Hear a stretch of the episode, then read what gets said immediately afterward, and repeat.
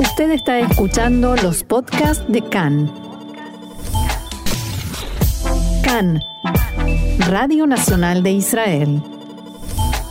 Continuamos aquí en CAN, Radio Reca en español, Radio Nacional de Israel, y seguimos en nuestros intentos de comprender la realidad, pero sobre todo la realidad política y estas circunstancias tan complejas que se nos presentan y especialmente en estos días y para ello contamos una vez más con la valiosísima colaboración de la experta, la constitucionalista Susi Nabot. Susi, shalom y muchas gracias por estar una vez más con nosotros. Un placer como siempre. Shalom también. Gracias. Y bueno, vamos a pasar a hebreo para poder hacer las preguntas. Vamos a hablar en primer lugar, y las preguntas tendrán que ver en primer lugar con el encargo de formar gobierno. Entonces, la primera pregunta es si el presidente de la nación puede, tiene autoridad, si puede y en qué circunstancias dar el mandato de formar gobierno al candidato que no es el que tiene más recomendaciones, como ya adelantó el presidente Rivlin.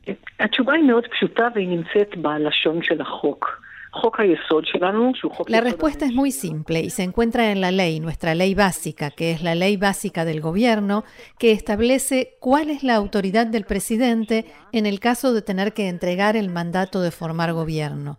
Y esa ley establece que el presidente encargará la formación del gobierno al parlamentario que haya aceptado el encargo después de realizar consultas con los líderes de los partidos. Eso es todo. No dice que debe ser el líder del partido más grande, porque en ese caso no se necesitaría la intervención del presidente. Se verifica quién tiene más escaños y se le encarga la formación de gobierno. Tampoco está escrito que deba ser quien tiene más recomendaciones, porque también esa es una cuestión técnica y fácilmente se puede hacer la cuenta. Le dieron al presidente la potestad de usar su criterio para dar el mandato al parlamentario que lo aceptó, o sea, cualquier parlamentario. Y aquí cabe la pregunta, ¿Qué influye en el criterio del presidente, que es muy amplio, como se puede ver en la forma como está redactada la ley? Y lo que influye es en realidad la necesidad de formar un gobierno con la mayor rapidez posible, porque el Estado de Israel tiene ahora un gobierno que no tiene el voto de confianza de la Knesset y eso es algo muy problemático. También es un gobierno de transición con poderes limitados y por ello la rapidez con que se pueda formar el gobierno es la principal consideración y para ello hay que verificar quién tiene las mayores posibilidades de formar gobierno. Por ello, el presidente tenía razón cuando dijo que, tal como hicieron los presidentes de Israel hasta ahora, él piensa constatar quién tiene probabilidad, no cantidad de recomendaciones, sino probabilidad. ¿Y cuál es la diferencia entre la cantidad de recomendaciones y la probabilidad de poder formar gobierno? Digamos que el número más grande de recomendaciones es 52 y el otro candidato tiene 50. Entonces, supuestamente, el que tiene 52 tiene mayores probabilidades porque está más cerca de los 61. Pero entonces depende de una cuestión completamente diferente. ¿Qué dirán los demás líderes de partidos? Si aceptarán dar su apoyo al que tiene 52 o no lo aceptarán de ninguna manera y por ello el número no es determinante, sino la postura de los líderes de partidos respecto de su disposición a apoyar o no apoyar a uno u otro candidato. Y eso es precisamente lo que está verificando el presidente. El candidato que recibe el mandato puede renunciar a él y decidir que no será él el primer ministro en la coalición que él forma? הקואליציה שהוא מרכיב, אלא מישהו אחר. Es una pregunta excelente y se escucha mucho en los medios, pero hay que observar la ley. Y la ley básica dice de una forma muy clara que quien recibió del presidente el mandato y logró formar gobierno estará al frente de ese gobierno. Y por eso no existe la posibilidad de decir voy a formar para ti el gobierno, dame el mandato y voy a formar el gobierno para otro. Eso no es posible, a menos que se decida optar por un sistema de rotación que hoy en día ya está contemplado en la ley. Pero hasta este momento, quien recibe el mandato de formar el gobierno es quien debe formarlo o devolverle el mandato al presidente si fracasó, si no logró hacerlo. ¿Cómo funciona la opción de una coalición en minoría?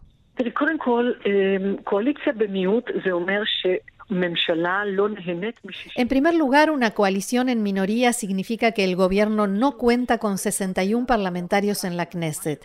Y lo que la ley básica, que es nuestra constitución, lo que la ley básica establece es que cuando asume el gobierno, que cuando se hace el voto de confianza, deben darle su voto de confianza la mayoría de los parlamentarios que se encuentran en el recinto del Parlamento.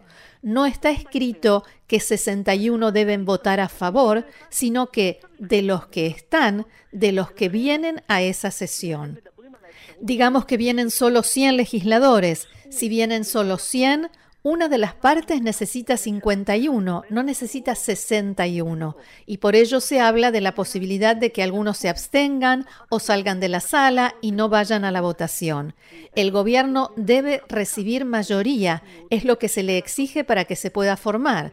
Después le será muy difícil funcionar como gobierno de minoría, porque hay que legislar, y a un gobierno en minoría le será muy difícil hacerlo técnicamente hay posibilidad de formar el gobierno con una mayoría de menos de 61. El presidente de la nación, según su criterio, puede tener en cuenta y considerar el hecho de que uno de los candidatos está acusado de delitos penales y en proceso judicial? Eso a pesar de la decisión de la Corte Suprema de Justicia, que sí le permitió ser candidato, y el hecho de que recibió 30 escaños. התשובה היא כן, הנשיא בהחלט יכול לשקול את זה. La respuesta es sí. El presidente, por supuesto, puede tomarlo en consideración en tanto y en cuanto no haya 61. Si hay 61 a favor del primer ministro Netanyahu, será muy difícil que el presidente pueda decir yo personalmente no soy capaz, no puedo encargarle la formación del gobierno. En realidad puede hacerlo. Y la forma de hacerlo sería decir yo personalmente no puedo hacerlo, le doy el mandato a la Knesset, como sucedió en las últimas elecciones. Si en la Knesset Netanyahu tiene 61 firmas, entonces yo no tengo nada que ver con eso. Quiero recordarte que en las últimas elecciones no se pueden contar de tantas que tuvimos, pero en las terceras, el presidente le dio el mandato a Benny Gantz y Gantz no logró formar gobierno. En el día número 26 de los 28 que tenía, devolvió el mandato al presidente. En ese momento, el presidente podía pasar el mandato a otra persona, a Netanyahu, pero no lo hizo. Salteó esa etapa del proceso y le pasó el mandato directamente a la Knesset. Y entonces llegaron a ese acuerdo de rotación entre Gantz y Netanyahu y la Knesset es la que le pidió al presidente que encargara la formación de gobierno a Netanyahu. En la Knesset se reunieron 72 o 74 firmas y se le presentaron al presidente. En ese caso, el presidente debe encargar la formación del gobierno a quien la Knesset le pide.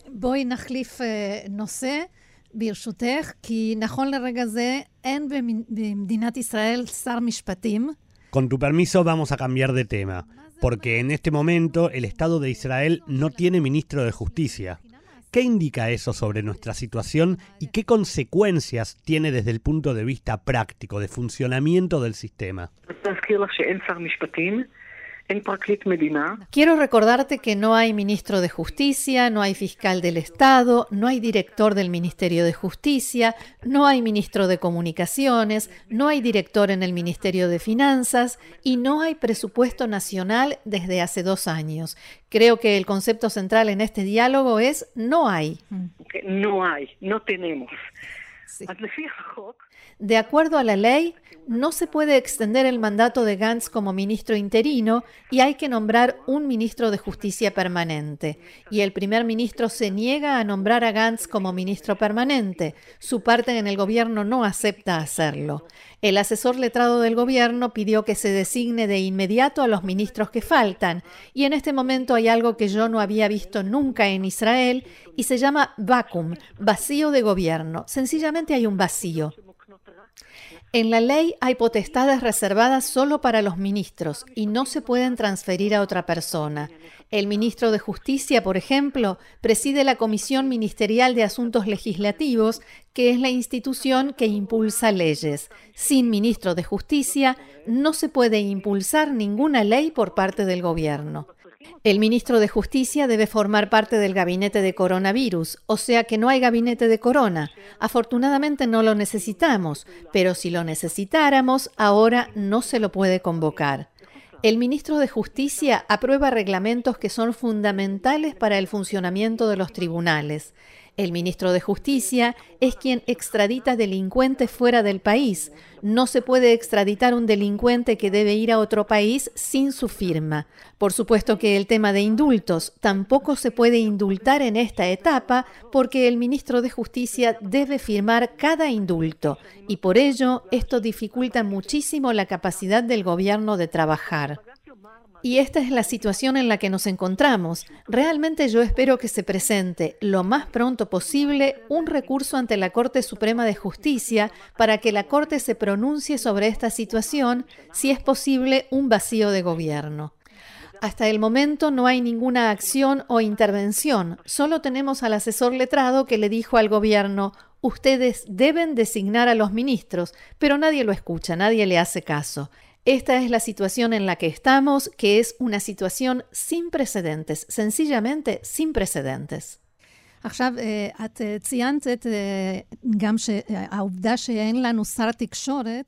Ha señalado también el hecho de que no tenemos ministro de Comunicaciones y el primer ministro es enjuiciado en la causa 4000 bajo sospecha de soborno en el marco de su comportamiento, su manejo frente a los medios de comunicación. Esto me retrotrae al tema del acuerdo de conflicto de intereses, que no sé si finalmente el primer ministro Netanyahu alguna vez firmó.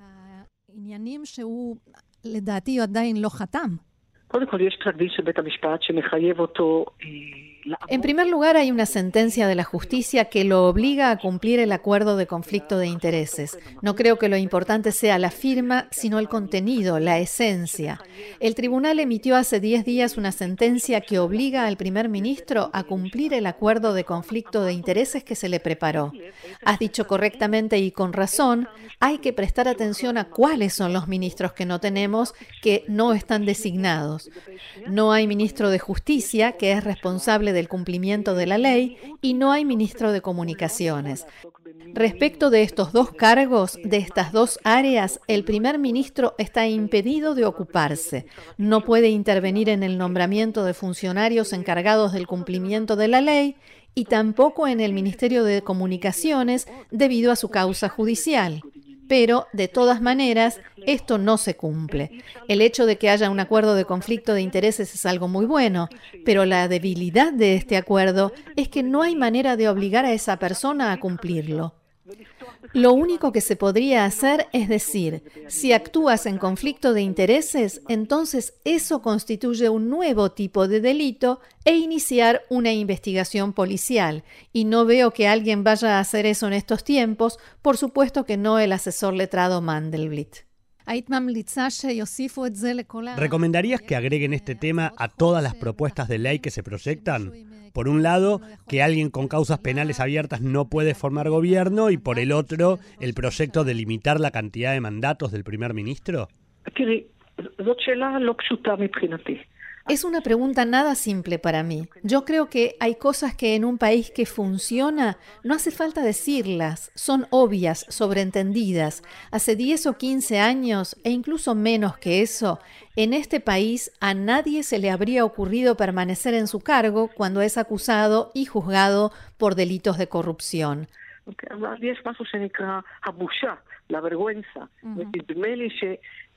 Hay algo que se llama vergüenza y creo que en buena parte hemos perdido la vergüenza en este tema. Y por ello, presta atención a cuál es la solución. En lugar de que volvamos a las normas de comportamiento correctas, directamente recurrimos a la legislación. Personalmente es algo que no me gusta para nada. La ley no tiene por objeto resolver cada problema que se presenta y no todo hay que legislarlo. Limitar los mandatos, por ejemplo, tampoco es seguro que haga falta es algo natural. En un régimen parlamentario generalmente no hay limitación de mandatos. El partido se renueva y si la gente lo quiere, la misma persona lidera el partido una y otra vez. Pero a veces no hay más remedio y por ello puede ser que este tema de la legislación se plantee. Realmente espero que, si se legisla, se haga hacia adelante, que no se promulgue una ley la semana que viene, el martes, cuando se abre de nuevo el periodo parlamentario. Y entonces dirán, muy bien, haremos una ley por la cual quien está acusado de delitos penales no puede formar gobierno e inmediatamente iremos a elecciones y le impediremos presentarse a Netanyahu.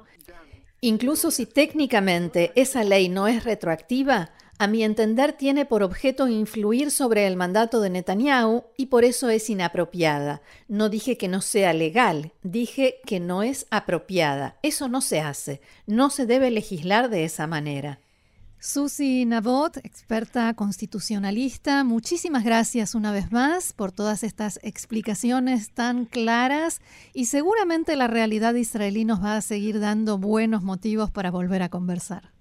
Eso es verdad. Aquí siempre hay novedades constitucionales sin siquiera pensar lo que va a pasar. Muchísimas gracias a ti. Gracias, Shalom. Shalom.